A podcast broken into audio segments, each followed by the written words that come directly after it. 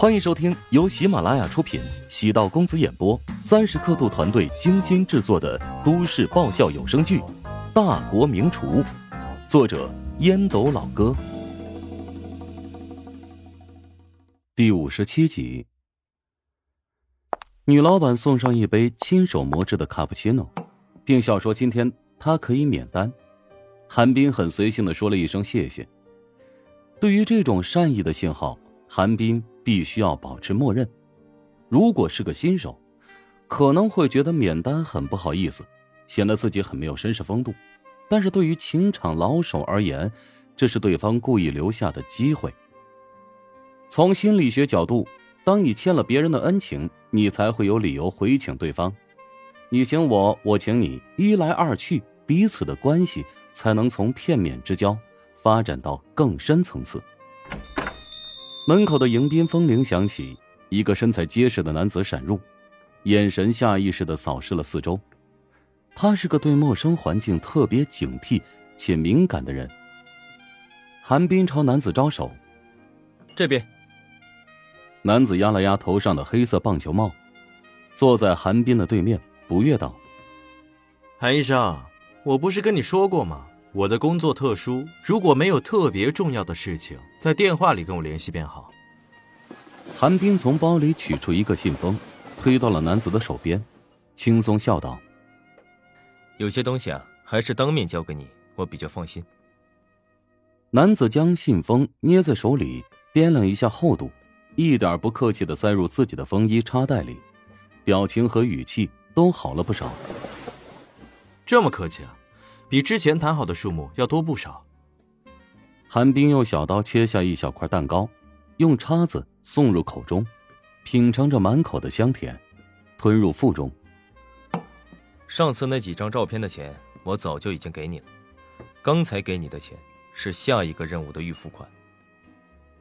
男子面色一沉，想要将信封从袋内拿出，但没有人会愿意将吃进肚子里的东西。心甘情愿的吐出来。什么任务？如果难度太大或者伤天害理、违法乱纪，我可不能接啊！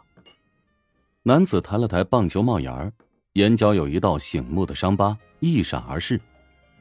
韩冰将刀叉放在盘子内，双手合抱。那是当然，没你想的那么夸张。我只是想让他输得倾家荡产。男子拿起桌上的柠檬水，喝了一口，低声冷笑：“哼，不出意外，还是上次你让我偷拍的男主角吧？”“没错，他开了一家食堂，最近刚营业，生意还挺不错的。开餐饮店的最怕什么？就麻烦你给他来点什么。”“你跟他到底是什么深仇大恨啊？”“杀父之仇。”“哦，难怪了。”放心吧，这点小事我还是能办好的。事情谈的差不多，男子低调的离开了咖啡厅。韩冰喜欢吃甜食，但此刻突然对桌上其他几份糕点完全失去了兴趣。韩冰知道，现在自己是个不折不扣的阴险小人，但他难以忘记陶如雪的一颦一笑。如果他离开自己，嫁入豪门，韩冰心里。或许还能平衡，没想到，陶如雪竟然嫁给了一个毫无名气、刚毕业没多久的穷酸小子。当陶如雪情绪崩溃的跟自己哭诉的时候，他只觉得心脏都被撕碎了。他觉得自己应该为陶如雪做点什么。如果陶如雪现在跟那个穷酸小子离婚，韩冰会毫不犹豫的跟他求婚。人呢，最怕处于这种。四分五裂的情感状态，一不小心误以为自己是情圣，自己都能给自己感动了。翻开腕上价值四十多万的欧米茄手表，距离与陶如雪约定的时间仅剩下一分钟。以韩冰对他的了解，总会卡点而至。陶如雪已经习惯了，每到任何地方，所有的目光都聚焦在自己身上。他很快找到韩冰的位置，坐在对面。服务员走过来，轻声问：“请问你需要什么？”一杯拿铁，桌上的甜品照样再来一份。不用了，我待会儿就走。服务员狐疑的望着韩冰，韩冰有些尴尬，但还是不失绅士风度的朝服务员点头，暗示他可以离开。怎么，有急事吗？这个东西还给你，不过已经是一堆碎片了。陶如雪面沉如水，将装着照片的信封丢在了韩冰的面前，五官精致立体，眼神带着冷傲。韩冰吃惊的望着陶如雪，尴尬笑道：“什么意思？如果照片的女主角是别人，我或许会相信照片的真实性，但对象是我的妹妹，我对她的性格很了解，绝对不会做出让人背后指指戳戳的丑事。韩冰，我原本以为你是一个温暖的人，没想到你肚子里有太多的阴谋诡计。如果这些照片有一张散落在外面，我肯定追究你的责任。”请你以后跟我保持距离，不要让我过去尚存的一些美好回忆彻底消失。我们或许还能以普通朋友相处。陶如雪说完这些，轻轻拎起隔壁位置上的手包，头也不回的朝门外走去。如雪，你听我解释啊，别走啊！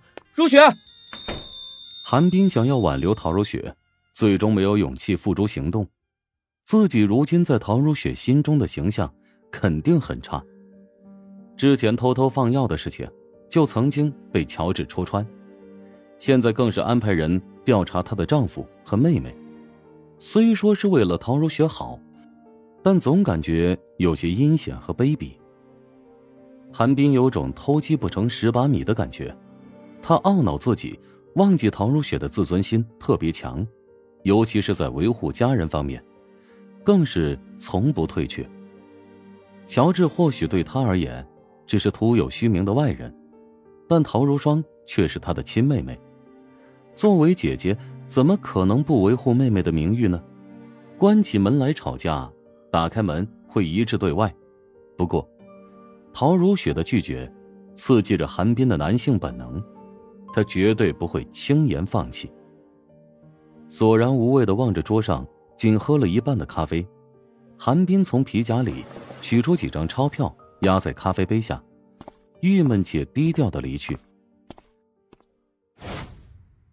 陶如霜在宠物医院见到了宠物医生，长相高大英俊的男人，年龄在二十八岁左右，五官立体，有玉面郎君的感觉。宠物医生名叫涂辉，他仔细检查了一下小狗的情况，皱眉道：“他的情况比想象中要复杂。”感染了细小病毒，得放在我这边观察三到六天。如果三到六天不见好，他就死了。涂辉眉心跳了跳，觉得陶如霜的话很怪，感觉这小狗是别人家的。